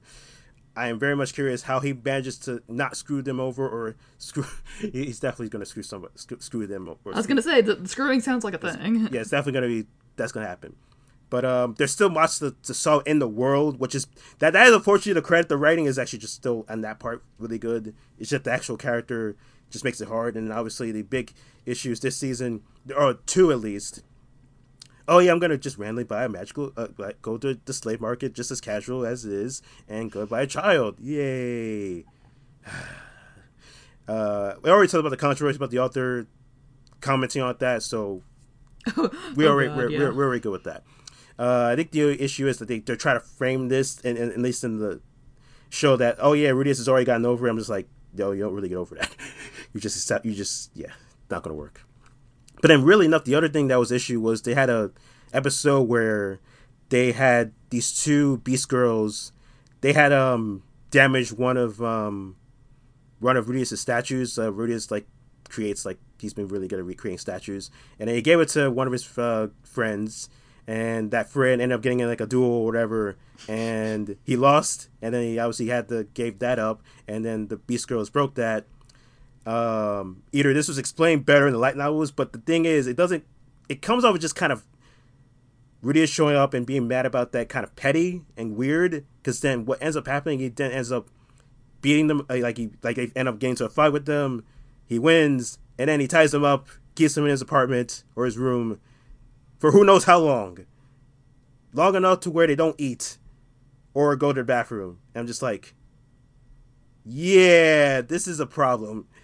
Unless these two are like, and even then, like I'm not even sure. Unless these two are like even like just really awful characters, like I don't think it deserves this, especially since they're on university and everything. So yeah, all that was just really bad, just not good. Um, but there's other stuff where at some point we have a we have Rias who died, got reincarnated, but we have actual other worlder who shows up, got summoned, and that created a conflict. I was like, oh snap, that actually worked. That's very interesting. We need more of this character. Thank you very much. Um, so yeah, lots of that, lots of world building, then lots of stuff that's still more interesting. And I kind of want to know what's going to happen then, but then it's just like, what other weird stuff is going to happen that's just going to be either animated somehow well. Although I will say this, uh, visually standing, like the reason first season Mushoku Tensei stood out because the visuals were on point, despite the controversy or the issues with the character. I feel like the start of the second season had very much issues with that. So the fact that it picked up later on was a good thing because I'm not sure it would have been able to continue if it wasn't. But yeah, it, it's definitely a case where it's like uh, you're obviously with this one, your mileage really, and the second part is going to come out um, spring 2024. So got a bit of a wait to see what's going to happen uh, for him and everybody else because there's still lots of characters I haven't seen in a while. So we'll see how that goes, and then we finally finished part two of Bleach Thousand Year Blood War, the separation. And again, this is somehow, despite the fact that this season, unfortunately, was just lots of fighting, like literally every week. I mean, I mean that's Bleach. No, no, it's okay. So you're not wrong. Part one, however, introduced a new conflict. It also introduced Soul Society in its just perilous state where they're just totally overwhelmed by the Quincy's and the Stern Ritter. And they also had a convincing villain and everything like that. So what would part two do? Unfortunately, or I guess not unfortunately, because everything was still pretty good. Like I was still entertained everything, but it's still basically introduced the same thing week to week because the Soul Reaver was still kind of helpless. Um, they did get some help, that is for sure. Um, but then there's just something about your walk that just, excuse me. think I'm talking too much. Too many, too many pauses every today. Uh, something about your walk, just about what can he actually do to turn this around. He just seems like he's all powerful and everything. And this second season or the second part doesn't really answer that because the ending just kind of is okay. it just doesn't end like you would think. Like okay, it, it really ended like that. I mean, I guess the alternative is it could have ended with something really shocking. Um, I mean, I guess something like whenever it comes on 2024, we'll get to pick it up from there. But I don't know, just felt like it could have been more. But I mean, overall, like so far, the return for Bleach has been pretty solid. Personally, like I, I've been having a good time with it. Um, definitely curious when part three is gonna air out, uh, come, and when we get to the. Oh, oh yeah, yeah, this is the other thing I think. Um, Ichigo and um, Uryu, I thought that was gonna actually have a fight. The only fight they had was when Uri was about to go um, to the other part of the Soul Society, and that was it. That was it. You got this teased in the opening animation, and they don't even fight. What is wrong with all y'all? You gotta wait till the next part for this to happen. Just, just not what I want to see. Just not want to see. But I guess I will just wait and see what other concoctions or just silly stuff Tite Kubo got cooked up in his head when he was creating the series. All right, so then I think my final one. Well, that's. I mean, yeah, I'm not really gonna talk much about Dark Gathering, even though it's ongoing, and even though I'm probably dropping it. So I want to end on a high note for mine. so I'll talk about Undead Murder Farce, which yes is a high note because this this was I think my favorite show of the season. Uh, has a very fun opening, which is always a good sign. Uh, I knew it was by the director of Kaguya-sama Love is War, but nobody told me that was the same dude who also did Shogun Roku Rakugo Shinju. I, I could have told you. And told nobody you- told could- me that could- that's also the same guy who did Sankarea. I could have told you that too. Also, did, Apparently, um, the dude has like so many pen names, Yep. but he's always been doing stylish shows. So, look. I, I kind of got Sekiro was one thing, but then Rosenband and Zerk, Plux, and something. yeah, someone else was mentioning like Rozen Maiden or something. That was the and, one like, where I was like, I'm just like, at least even if I don't like it, I gotta at least check it out. That's what I gotta do. Yeah.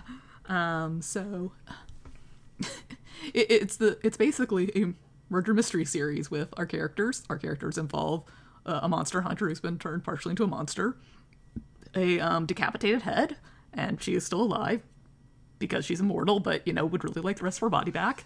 And her maid are just traveling all of Europe, solving mysteries, trying to find her body, and running into what is basically um, the League of Extraordinary Gentlemen, causing ills. There's a run-in with Sherlock Holmes and Watson. Uh, Arsene Lupin's in there. The Phantom of the Opera is a sidekick. Um, just funny enough, it's like I'm trying to figure out if they were drawing from like the original source novel of Phantom of the Opera, or if they actually combined that character with another character who got cut out of the musical. Um, but yes, it's uh, I I enjoy the kind of story where um, characters have like a good rapport of each other and lots of banter, and that is definitely um, the dynamic between Tsugaru and Shizuka. Um, wait, Aya. Aya. Um, Shizuka is the maid. Shiz- Shizuka does not speak as much. Aya speaks more. Um, but the two of them just have a very funny banter going along. It is kind of funny that we start out with their first meeting and then the story goes forward like a couple of years. They become much more comfortable with each other. I'm not sure why they decided to do that instead of showing any of the intervening stories in between. But with the stories we have, we do involve, we do have like a vampire murder mystery, like a, not a locked room, but a close to a locked room mystery even. Uh, and then we have a jewel heist, which again is also very close to a locked room that is rapidly filling with water. And then we have like a classic folklore um, horror of, you know, in a mysterious village, people are dying. And it's two villages even. It's happening both a human village and a werewolf village. So I had a lot of fun with this. Um, although it's funny because almost all of my friends who I've mentioned this to are like, yeah, I didn't like it so much.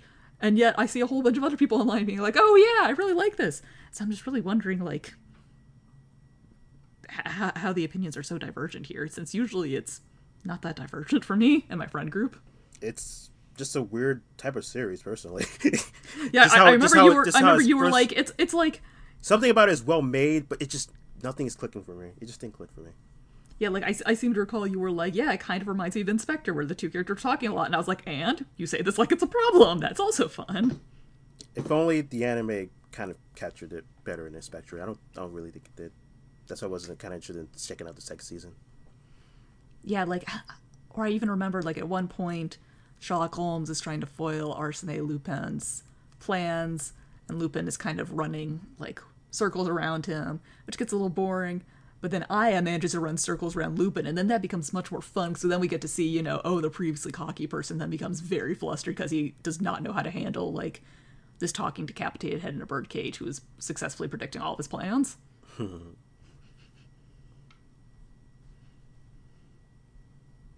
Way up. I, I, it, it was a series I wanted to like, especially because the director. It just, you know. But I am glad to see. I did see praise for it. So, like I said, looks well made. I would totally like recommend it. Just, you know, it's not for me. If supernatural banter is your thing, Justin will recommend it. and that is all for the summer season shows. I think, right? Yeah, since like I said, um, I was watching Dark Gathering. and I got through about ten episodes, but it's it's ongoing for second cour, and it's like you know I'm not getting quite enough out of it to continue. It's it's very gory horror, and just I don't know, just feels a little too repetitive for me.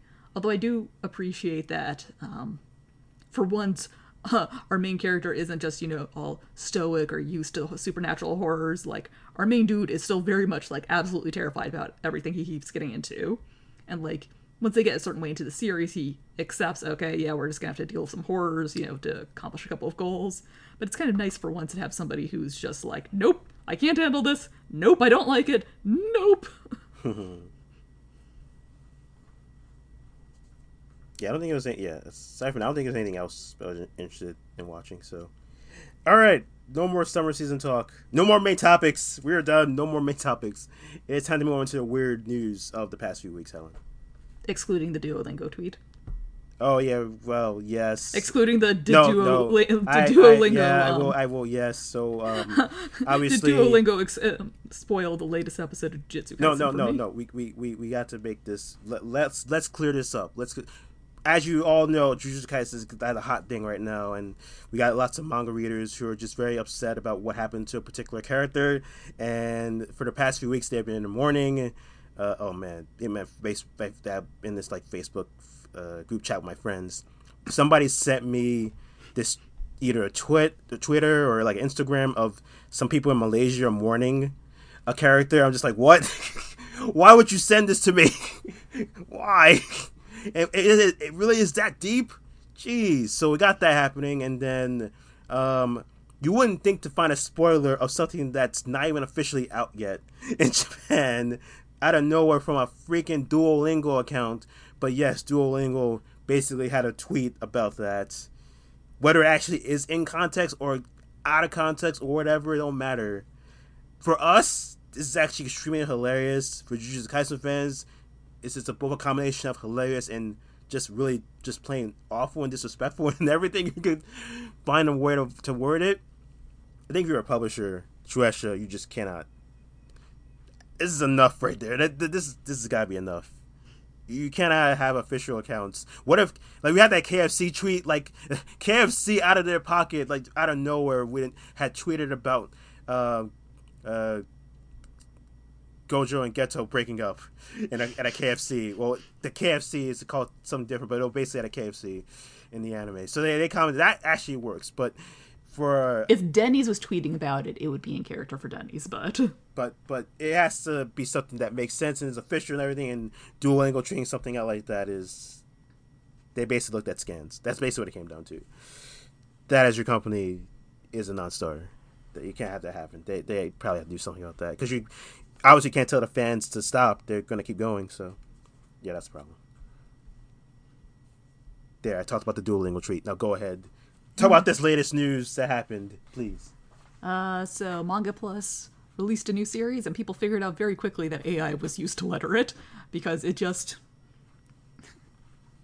Even from the very first page, there were a number of word bubbles where the words were just like extending into the borders of the bubble, which is a pretty obvious thing to catch if you're lettering it and just, you know, fuss with it a bit. So, not a good look for them. Um, uh, deputy EIC, so executive in chief, I think, um, for Shonen Jump Plus and Manga Plus. Um, Yuta Mori, um, Momiyama has been discussed using machine translation to bring in more overseas fans before. And I guess that also applies to just machine AI lettering. Although I gotta say, like, if your idea is that we need to translate more to bring more fans in, like, my dude, you already have so many fans. Like, Well, in this case, I don't know if you really need to be as concerned with growth at this point rather, rather than retention. Well, I think in this case, I think he was more expressing like other languages, so you can just get on the cheap by using stuff like this to put out stuff in Thai or uh, Vietnamese or any other language by using stuff like this instead of actually hiring a translator or a local or, or a letterer and stuff like that. But I mean, the ironic thing is that, as I understand it, part of the reason you'd be able to even do this in English is because there's such a huge corpus of materials in English online. And also, if they were to eventually try translating, like, um, I think part of the reason online translators work really well for some languages versus others, like Spanish to English, is because, again, there's a huge amount of material already online that they can use to compare those. So for those um, for languages that have less of a representation online, it's not even going to work even as okay as this did. Since, yeah, I, I expect probably plenty of people read this and thought it looked a little weird, but didn't clock it and just kept going on. But everyone think... see everyone seems to think that you can cut people out of these processes, and it's like, nah, man, you can't. Just you can't. yeah, my, Manga Plus got a lesson real quick because I think they even got comments in there for this series, uh, Rugby Rumble. They even got comments in there um, on the on the um, the actual series page itself about yeah, this AI, this is why it looks like like crap. so um, uh, to be to we will also point out the translator for this. Uh, I will make sure I get the name right. May Amaki also basically did the lettering after this got discovered. So yeah, basically this was obviously she probably didn't say this or they didn't say this at all, but went out and said, AKA beep all y'all. I'll do it myself. That's basically what this this bitch. The, May Amaki, Amaki just became Thanos. Basically, do it myself. um, yeah, let's hope. Although the problem is, like I said, and I feel like there was a comment about this even before, like Shueisha. I think Shueisha, I feel like has done something kind of like not quite like commenting, but they did something along these lines about AI, or they were discussing something about AI, or I can't remember what it was. But I feel like they made comments that have led to the credence that Shueisha is just trying to cheap out in certain cases. And if this rumored uh, payment system that uh, Manga Plus is going to implement in the near future occurs, I am not sure I want to be paying any sort of money to a company that's using AI to do stuff that is putting up like and then I also don't you think it's kind of insulting to kind of just like use AI for translations? Like like somebody actually took the time to translate it as hard as they could for who knows how much they're getting paid and then oh we're just gonna stick it in let the AI do it. Instead of getting actual like letter for do it. Yeah. Mm-hmm. So we're glad that's actually like got fixed, but now Manga Plus we're we're looking out for you. We're definitely looking out for you. Um so this was the part where I was really happy about this. Uh, a few weeks ago, it was announced that there's going to be a GTO uh, live action special, and this is the uh, 1998 version. Uh, this is literally a version that got me into GTO in general. Uh, I can tell you a bunch of stuff, a story about about this one, another time. But yeah, this is the one that was like, oh, this is awesome. But then, um, uh, the author, the creator himself, Toru Fujisawa, ended up expressing a little bit of frustration about this announcement because the current series Paradise Lost is currently on hiatus, and we were thinking like, okay, I guess um, it's just on hiatus because the author or just needs a break or whatever. But no, apparently it's Kodansha doing it because he basically said that I'm glad that uh, this is from the Twitter. Uh, Toro Fuji's Twitter account. I'm glad GTO is getting a revival, but GTO's finding out Paradise Lost, publishing Kodansha's weekly on machine is currently on hiatus after being booted from the magazine midway through its serialization. Um, and then he also at the end said, "What is his company doing?" I wonder if some other publisher could just take over the uh, the copyrights. Yeah, that's not good. that's just, this is not good. Um, we are very much hoping that something gets resolved because you, you, don't want your creators saying stuff about you like that. It really, you don't want that happening whatsoever.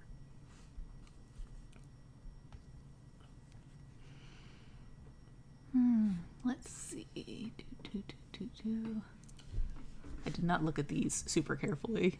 Um, oh yeah, I did see this one though. Uh, the Beastars creator um, Paru uh, Itagaki got married. Um, they posted pictures on Twitter which showed them in a wedding dress and still wearing, yes, that chicken head mask that they always wear in their pictures. Uh, they also posted a number of pictures of that their um, boyfriend slash fiance slash now husband had cooked for them over the years, and it sounds like that was a um, a vital part of their relationship look, if you could get married while wearing a, a giant rooster mascot hat, they, you got to do I'm it, pretty right? sure they only put that on for the photo. Look, Come I will on, Justin. totally believe that is exactly It's not like what um, happened. Hideaki Anno wearing like a Kamen Rider suit to his wedding. um, I think we said this a couple years ago, but now we're saying it again. Haruhi Suzumiya is back. She never leaves. Wait, but wait, why is it back like this though? why? So um, uh, gonna come back as three isekai short stories. So apparently these are two short stories that were previously previously published in Kadokawa, uh, Kadokawa Sneaker, the Sneaker magazine some time ago, and there's gonna be a sequel to those two stories called Suzumiya Haruhi Gekijo Fantasy Hen, and then also Return. Da-da.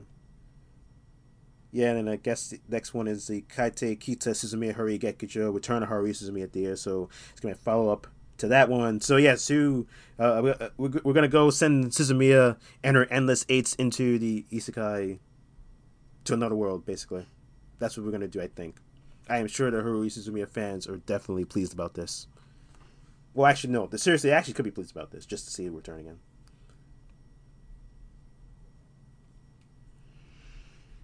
Hmm, do, do, do.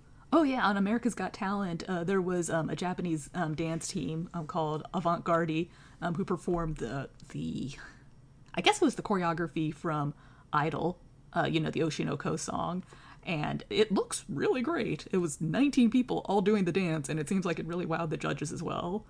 Um, I think I've, I've seen clips of it, but I don't think I've seen the whole thing yet. And I've definitely been meaning to. yeah, it's just course, we get Oshi no Ko already just making waves, just like just like this. I mean, anime really just has become something like main, sort of mainstream, huh? Really, I'm has. just kind of confused. Like, if it's a Japanese group, why are they competing in America's Got Talent? You're That's asking a wrong. Well, was, I think this uh, in the article. I think there was also another Japanese uh, competitor, uh, uh, competitor. Some, yeah, another team that's that's always competing with everybody else. So I guess maybe they're I don't know. They want to show that they got talent, but in America that that's all I got for you. Coming to America. And then in the final bit of weird news, and just in time for Halloween, now you too can walk yours dress and Anya's uniform from Spy X Family. So yes, it just, the Crunchyroll finally announced that they're going to be streaming season two, which I don't know why it took this long, but they finally announced it. But that is happening, and now just in time before the Halloween season comes up, you can also dress and all the Spy X Family gear you can possibly dress in. I mean, you could buy cosplays for it like pre-made, like for over a year. You know. I'm just saying. You could do it from. I'm just saying that you need to. You could do it from fashion. Skills. You could do it from fashion brand Peach John, and you could do it. You could get it from. You could get it from them. I don't know who Peach John is. I guess to the. I guess to the fashion brand, but yeah, there you go. Hell, we talked a lot today. Yeah, we did. I'm ready for dinner. All right, we can. You can follow the Yoshi podcast on Apple Podcasts, Google Podcasts, Spotify, any or add, add us any RSS server you have. You can also subscribe by email. Check out theoasg.com for reviews and futures. You can check out the OASG Twitter for news. Maybe some random other stuff that I'm like, okay, the press release sounds nice. I'll put it and tweet it. But there, there you go. Excuse me. and you can find me on Twitter at kami underscore nomi. Still, while Twitter just dies and goes slower than ever, retreating Fire the other stuff. And you can find me while it lasts on Twitter, Blue Sky, Tumblr, etc., etc., at Wandering Dreamer. And you can find the other podcast I co-host um, at Manga in Your Ears, uh, also on both Twitter and Blue Sky. I think on Blue Sky we're just posting everything under the Taiku podcast handle, but um, definitely findable. If anyone wants to hear me go on about more things.